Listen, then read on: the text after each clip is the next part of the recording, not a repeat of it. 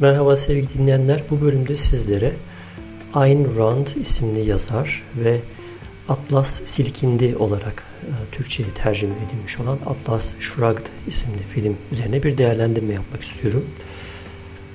Bu değerlendirmeyi filmi izledikten sonra yapma kararı aldım. Özellikle Ayn Rand hakkında hem sizlere bilgi vermek hem de kendim bilgilenmek istedim.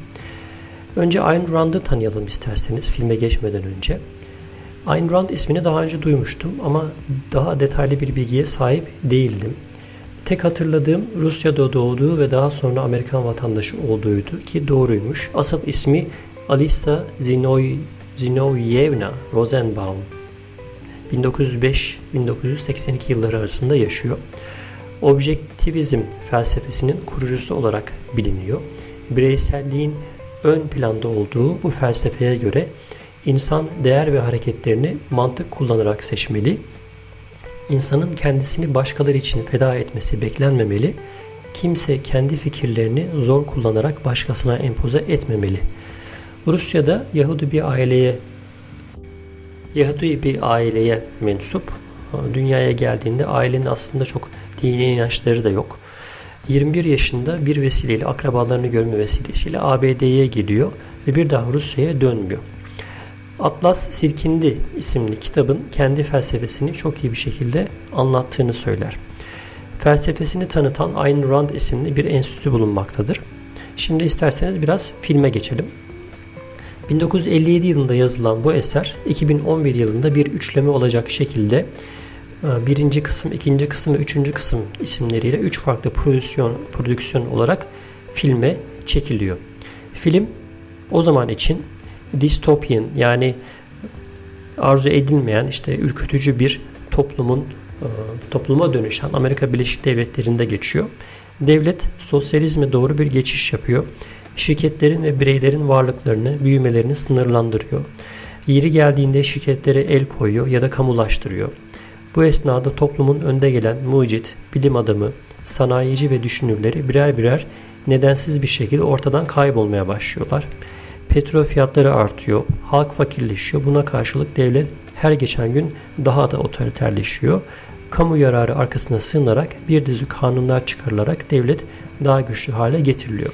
Filmin özeti bu şekilde. Daha fazla detaya girerek filmi izlemek isteyenlerin e, film zevkini kaçırmak istemiyorum. Fakat filmle alakalı benim gözüme çarpan bir takım detaylar var. Ben bunlardan biraz söz etmek istiyorum. Öncelikle bir üçleme olması yönüyle ben ilk filmi izledikten sonra e, bir şekilde devam filmlerini de merak ettiğim için hepsini peş peşe izleme fırsatı buldum. Fakat beni çok şaşırtan bir durumla karşı karşıya kaldım. Üç filmi de ayrı bir ekip çekmiş. Yapımcı hep aynı kalmış ama yönetmen, oyuncular, prodüksiyon ekibi değişmiş. Normalde 3 filmde de aynı karakterler olmasına rağmen oyuncular değişince takip etmesi benim açımdan oldukça çok zor oldu kim kimdir anlaşılsın diye bazen ikinci ve üçüncü bölümlerde oyuncunun filmdeki adını yazma mecburiyeti bile hissetmişler. Filmin belki de ciddi bir başarı yakalayamamasında bu bir etken olmuş olabilir diye düşünüyorum. İkinci ve üçüncü bölümlerde sırf bu yüzden filmi takip etmekte ciddi zorlandım. Yer yer başarıları çektim bile diyebiliriz. Şöyle bir örnek vermek istiyorum hani hadisenin anlaşılması açısından. İşte bir üçleme olarak aklıma ilk Lord of the Rings, Yüzüklerin Efendisi geliyor. Bunu izliyorsunuz işte ilk bölümü izliyorsunuz. ikinci bölümü merakla bekliyorsunuz. Ve bir bakıyorsunuz ki işte ikinci bölümde e, Frodo'yu, Legolas'ı, işte Gandalf'ı başka birileri oynuyor. Bütün kadro değişmiş, bütün oyuncular değişmiş. İnsan böyle bir beyin e, şoku yaşıyor yani. Böyle bir idrak etmekte zorlanıyor. Kim kimdi yani takip etmekte zorlanıyor ki ikinci hadi ikinci de değiştirdiniz. Bari üçüncü de aynı kalsaydı diyorsunuz. Üçüncü de apayrı e, bir prodüksiyon ekibi, apayrı oyuncularla tekrar çekilince film biraz böyle filmin tadı e, kaçmış. Yani izlemesi gerçekten sıkıntılı bir hale gelmiş. Pahalı bir prodüksiyon da değil aslında. İkinci sınıf bir film izlenimi veriyor film. Ünlü romana bence bu anlamda biraz yazık edilmiş. Daha güçlü bir prodüksiyonla film çok ciddi anlamda bir başarı elde edebilirdi. Konusu itibariyle neticede şu an özellikle içinde bulunduğumuz hem dünya küresel siyasi veya işte bir takım ekonomik sebepler veya Amerika'nın şu an özellikle Trump yönetimiyle ilerlediği bu süreçte gerçekten ilginç bir yapım olabilirdi. Sinemada da film beklenen ilgiyi görmemiş. Şu sıralar bu filmi Amerika Birleşik Devletleri'nde YouTube üzerinden ücretsiz bir şekilde izlemek mümkün değil. İlk bölümü çok fena değildi aslında oyunculuk anlamında veya işte e, sürükleyici olması anlamında. Sırf sonunu merak ettiğim için ikinci ve üçüncü bölümleri izledim. E, filmde e, ilgimi çeken birkaç detay Sean Hannity, işte Glenn Beck gibi e, konservatif dediğimiz cumhuriyetçi, e, tutucu bir takım medya figürlerini görmek oldukça ilginç geldi. Hatta kimi çevreler bunların inancı olmayan bir yazar tarafından çekilmiş bir filmde oynamalarını bile eleştirmiş. Filmin işte özellikle Hristiyanlığa karşı bir duruşu olduğunu iddia ediyorlar ideolojik anlamda.